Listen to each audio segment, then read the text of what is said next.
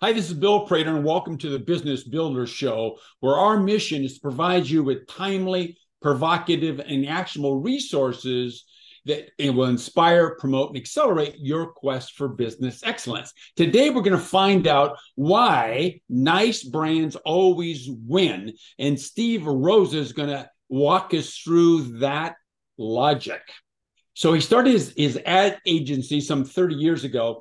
Experts called his disruptive digital agency business model crazy and socially conscious business ethos dumb. Yet his company, Adventures, has grown organically and remains independent. Part of the reason for the co- company's success has been the importance of the NICE, in all caps, culture, which means he hires nurturers with intelligence, character, and energy. Steve, I love that. Steve is dedicated to building healthy brands, healthy people for Fortune one thousand companies. That's fantastic. So tell us, Steve, who all do you serve? Thank you. First of all, thank you for having me. I certainly wish your podcast was available when I was that twenty-five-year-old starting a business. And I certainly wish I had some of your episodes as I grew the business with facing all kinds of challenges through the years. Thank you. I'm truly humbled and honored to be here. I appreciate what you do. What do we do? We basically, we serve Fortune five hundred companies, major brands, organizations that want to lead. Even better, we focus on brands that make life better in some way, shape, or form. We have to look in everything we do. We look and remind our clients of that noble purpose behind their brand.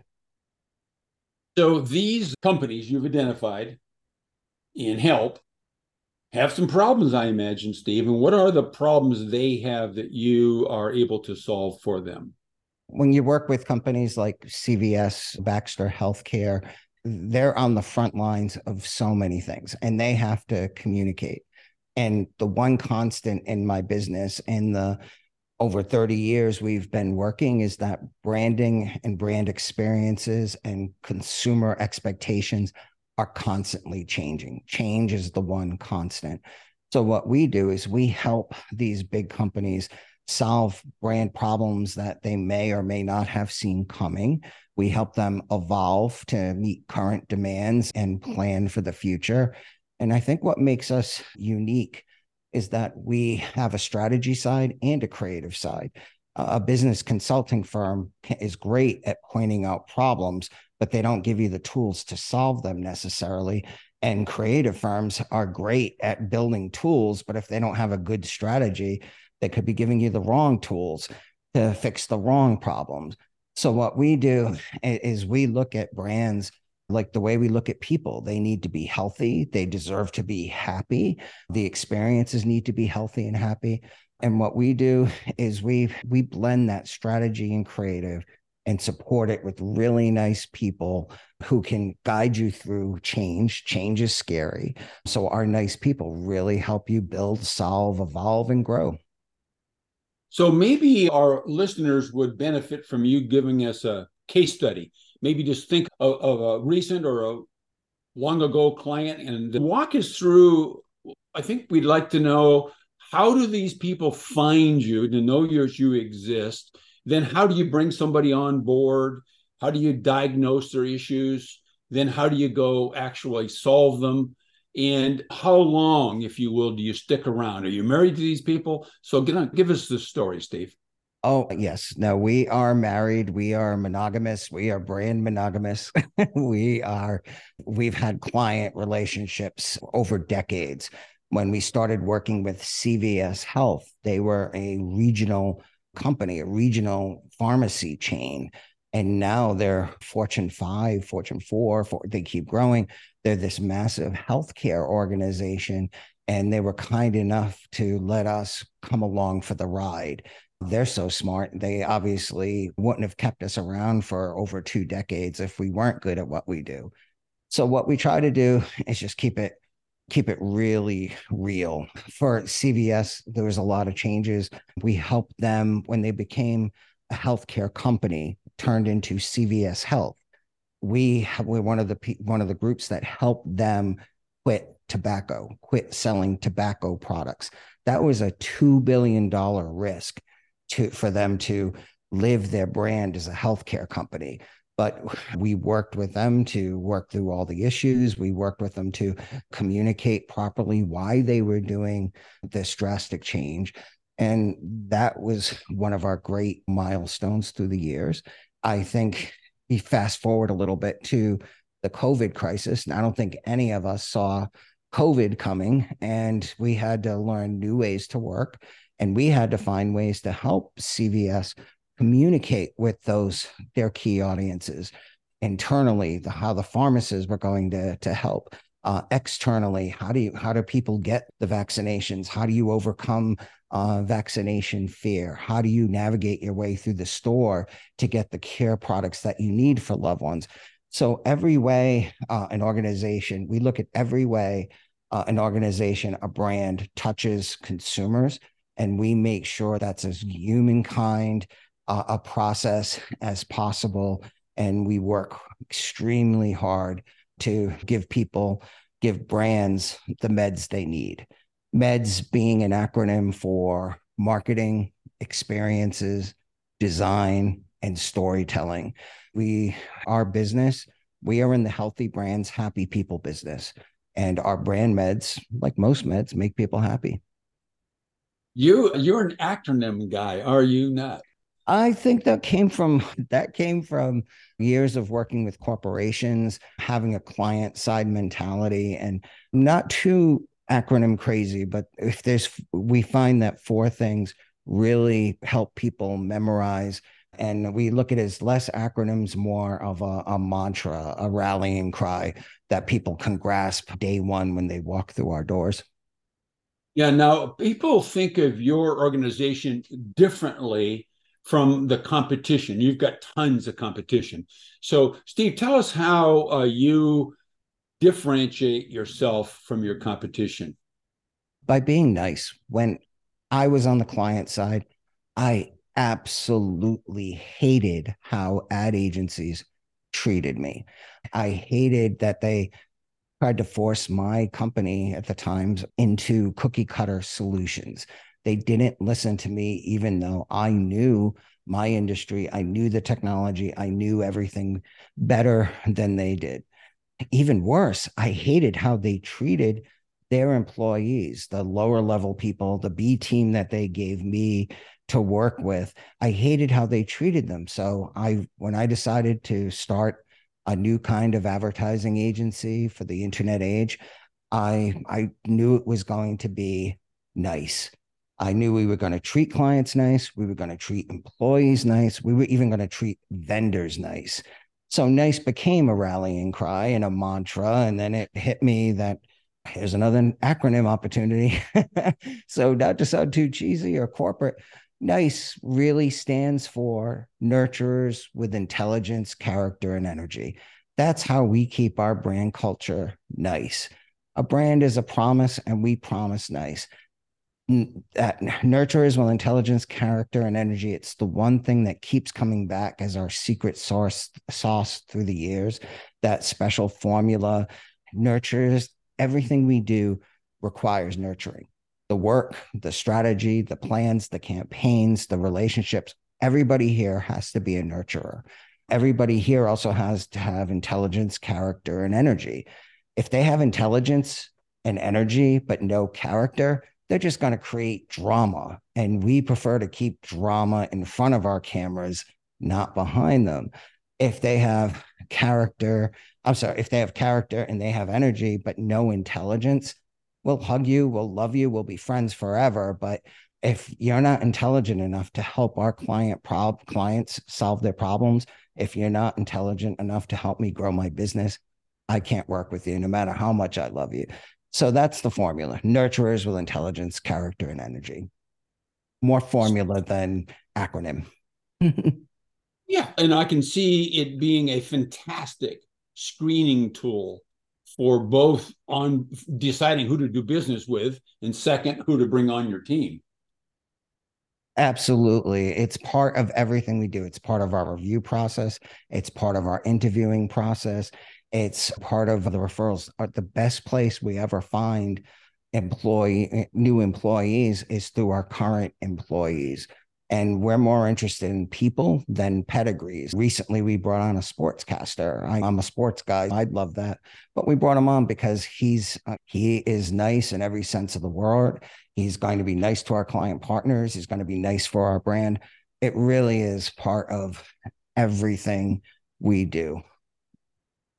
So you gave us a little bit of a hint about how you ended up founding your business, Steve. So if you'd be kind enough, go back and relive the last three decades and walk, walk us through some of the major wins, some of the losses that you had, and what you learned from both. Okay, great. I, I think when I started the business uh, in Boston, um, I had gone to Boston College. I had contacts there in the tech community. It was a logical place to start. I knew I was going to work, uh, being the first entrepreneur in my family. I knew I was going to be working day and night uh, to make this a success. I felt a burden that maybe others didn't feel, that failure was not an option. So I, a couple of years into the business, I decided that I'm working this hard. My parents are getting older. I need to spend time with them. So I made the bold risk to move from Boston to Providence, which doesn't seem like a big deal nowadays, but it was really the start of the internet age, and people weren't comfortable with electronic communications the way they are today. So when I came to Providence, a lot of my Boston clients did not follow at the time. It was only an hour's drive. I had this thing called email and other things, but it, it didn't matter. When I got to Providence, the economy was decimated, and I was pretty much alone on an island. I didn't have any business contacts there. I'm an inner city kid who got lucky, got to college, started got lucky enough to start a business. I, it was real, a real struggle. Fortunately, Southwest Airlines opened up gates at uh, T F Green Airport in Providence with a direct flight to Chicago. Chicago clients um, weren't scared of the distance.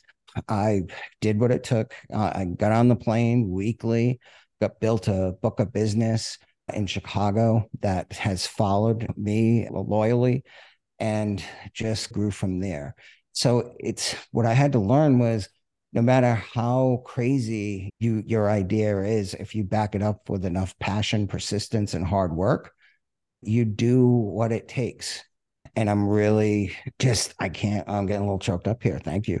It's, you have to believe in yourself, and how empowering it is when you find the right people who believe in your vision and they join you, and you learn that the right who will always help you figure out the what and how.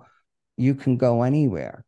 So here's this knucklehead kid from Providence with clients in Chicago. Then we opened up New York, and then we went to Miami. And what we didn't realize in Miami, we went there for our multicultural clients, but then Miami is the, the commerce capital of Latin America. So our Miami clients brought us to Latin America. And all of a sudden, we're like a Providence agency working for companies in Asia, but our work is going to Latin America. All of a sudden, it became this global business. And I think that's if you, you stick to your promise, you stick to your values, you stick to your goals, sooner or later, people will follow you.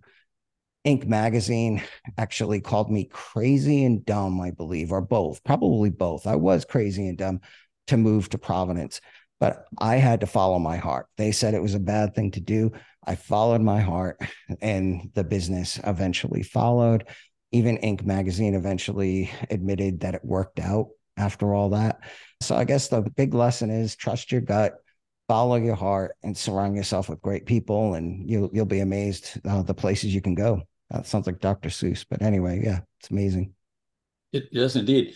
Steve, why don't you give us a couple of examples of your NICE culture at work, and walk through some of your key, your key folks, your key, key team members. Okay. Yes, we have, I have an unbelievable team. uh, a leadership team that has been with me for decades as well. I can't thank them enough. That's Mary Sadlier, Tracy Silva, Wayne Vieira. They were there for me when no one else uh, believed in the vision. They, I didn't have to tell them to be nice to clients. It was in their nature. In fact, they made me uh, more of a nurturer, more of a leader. And it's been a real great ride with them. From that small team, we've been able to, to find incredible people, sometimes in some strange places, but they're either incredible strategists or, or amazing creative talent. But they, even though we come from different lifestyles, different cultures, sometimes even speak different languages, we all believe in the same things. We believe in NICE. We believe in each other. And we just, we put our clients first. We take our work more seriously than we do ourselves.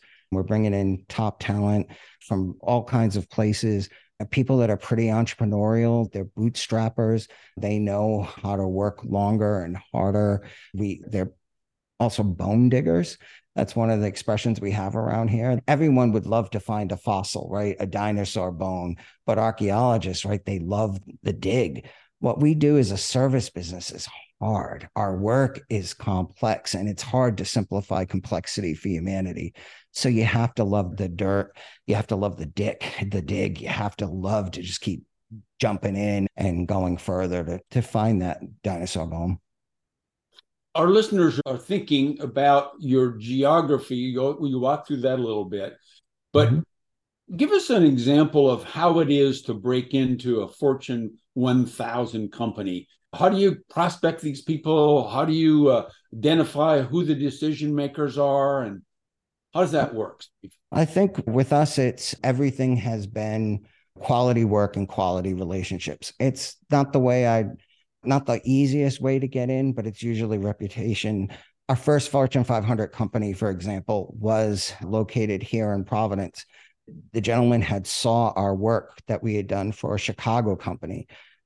He just assumed we were a Chicago firm or from some other big city. He had his assistant track us down. His assistant found us. And when he called and said, "How soon can you get here?" I was like, "How about ten minutes? I'll buy you a lemonade across the street from your company." He was shocked by that. So our work is always, has always spoke for itself. Uh, our relationships, we've grown because people eventually their lives change and they move on to different companies. But somehow we hold our footing in the clients we already have and then follow people that have left to new organizations. Welch Allen was a client of ours in upstate New York. And they got acquired by Hillrom, which was a hospital bed manufacturer. Hillrom kept us.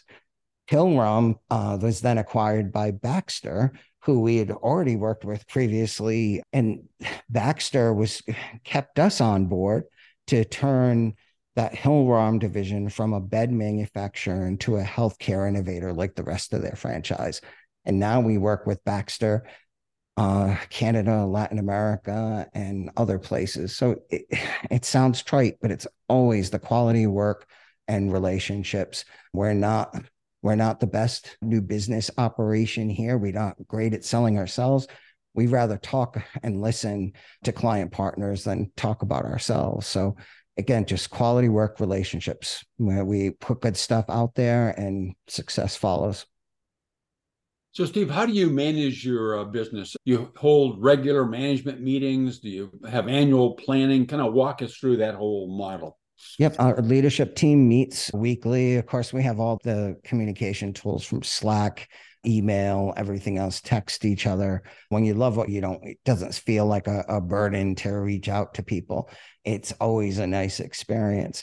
So we meet weekly and we're, we're laser focused on keeping that NICE culture going. And we know it starts with the top.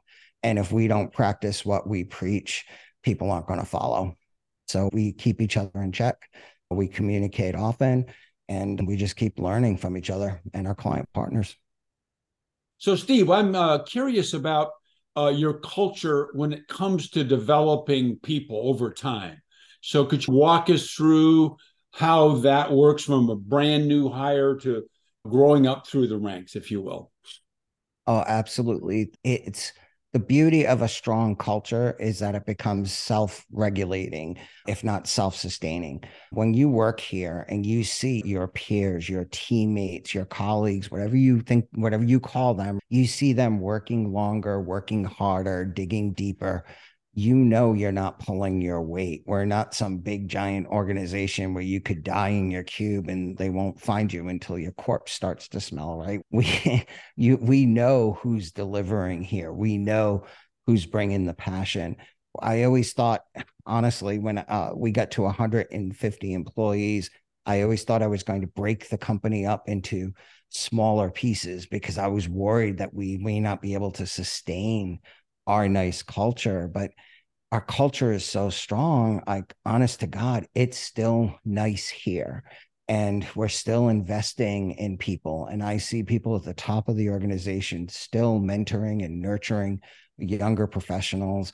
I see our employees getting, getting married and having kids and growing up and talking to each other about life, not just business. So it's just a lot of human connections. We have clubhouses and, and events where employees can get together. We just built a roadhouse where people can eat outside and hang out and have a drink after work if they want to. It's all about being together, feeling that you're part of a team, working as a team and winning as a team. It's just, it's not any major thing, but it's just leading by example and caring more. That's nice. So how about your uh, remote employees? How do they get uh, connected with, uh, if you will, the mothership? That was really scary as we've grown and absolutely terrifying for me as C E O during uh, the COVID pandemic. Everything, uh, those there, there weren't water cooler conversations. We had a small team that came to the office every, every day, but um, everyone else had to learn new ways to work. So we sent care packages, a lot of care packages, sometimes fun little t-shirts with sayings on them or treats, meetings, we tried parties in a box, anything that could make people realize that working here is about more than a series of pressing deadlines after pressing deadlines. We had to find ways to celebrate our victories. We were pulling off small, small miracles and they deserved to be celebrated. And we found ways to do that. We even had a remote uh, holiday party where we had Beverly D'Angelo from the Christmas Vacation movie send a message to our team. Just little things like that just got people talking, got people comfortable, just kept people connected as best we can. We couldn't lose that purpose of healthy brands, happy people, and being nice. Excellent. Excellent. Thanks for that story. So, Steve, here we are three quarters of the way through twenty twenty-three. What do you, as a business owner, C E O, see that's holding you back right now as an organization? Hopefully not my performance on this podcast. Okay. No, I think it's, I think it's me being one of the things I had to overcome with. We were never the first ones in the swimming pool, right? So as these new technologies came out from the internet, websites, we were never the first ones to jump into the pool because we figured we can't keep our clients from drowning if, until we know how to swim. I've had to be a little bit bolder as we've gotten bigger. And now we're boldly entering the world of A I and virtual video production. We built the first video, virtual video studio on the East Coast. We even beat Amazon by one month. And I think they have slightly bigger budgets than we do. It was, it's embracing the fact that we are leaders, uh, having faith in, in, in, in ourselves, not just ourselves, but our client partners, that they will use these new technologies like virtual video production because it's just a smarter way to work. It's, you can produce three times more content. You can save forty percent in travel costs because we can create entire universes. We don't have to go to a location. And it's all that travel and stuff we save is good for the planet. So there's a lot of wins to it. We did it. We entered that world because we have to, we've embraced our role as leaders, and we have faith in each other. We have faith in our clients, and we just keep, keep growing. And the best of all, we don't have to work at three in the morning because that was the only time we could take an operating theater offline or a busy retail location in Times Square. We wanted to shoot in there. You can't shut down the store till three in the morning to do those things. Virtual production really is just another tool in our, our toolbox that can help us do anything our clients need, get any messages out fast. Mark. Just how can our various listeners get a hold of you? Oh, okay. Simple. I put the A D in adventures. So it's adventures with two D's, A D V E N T U R E S dot com. You can reach me there. You can learn all about our firm at that website, and we'd love to keep the conversation going. Excellent. Steve, is what's the one question that would give huge value to our audience if you were to, one, pose it to yourself, and two, answer it? Okay. Are you, how do you keep it real in a world of artificial intelligence, right? How do you stay humankind in a world that's going to be increasingly robotic, a society that's more polarized and everything just getting meaner, right? You stay nice by realizing that it's just another tool, and you have to embrace evolution, right? So how are we going to use A I to make us more human is what we should be asking ourselves. And the answer is to free up repetitive tasks and things that are barriers right now to being human, like translations. I've seen video technology in our team, sorry, on our team that just, it's like a universal translator that they used to have on sci-fi shows like Star Trek, right? There's videos, and you can take my video and translate it using A I. So it looks like I'm speaking fluent Cantonese, wherever you need it to be. So that's how you got to keep it in mind. Don't fear evolution. If you do, you become a dinosaur and dinosaurs go extinct. Just there's new ways. Just remember that any new technology, A I can't replace what makes us human. Just so use it to spend more time ideating, sharing ideas, nurturing, mentoring, and being nice. I think that's the secret. I think nice brands that keep it real are going to do well in this world. I agree with you. Absolutely, Steve. So everybody, in closing, let's focus on the single fact that our businesses don't become extraordinary in a single moment. Instead, they get there as a result of the owner first creating a visionary strategy. Second, employing a management system to execute that strategy. And number three, leveraging high-performance teams. Now, you get the key to those three things. Just go to get bills gift dot com. Thanks for listening, Steve. Thanks for sharing your time and your wisdom with us today.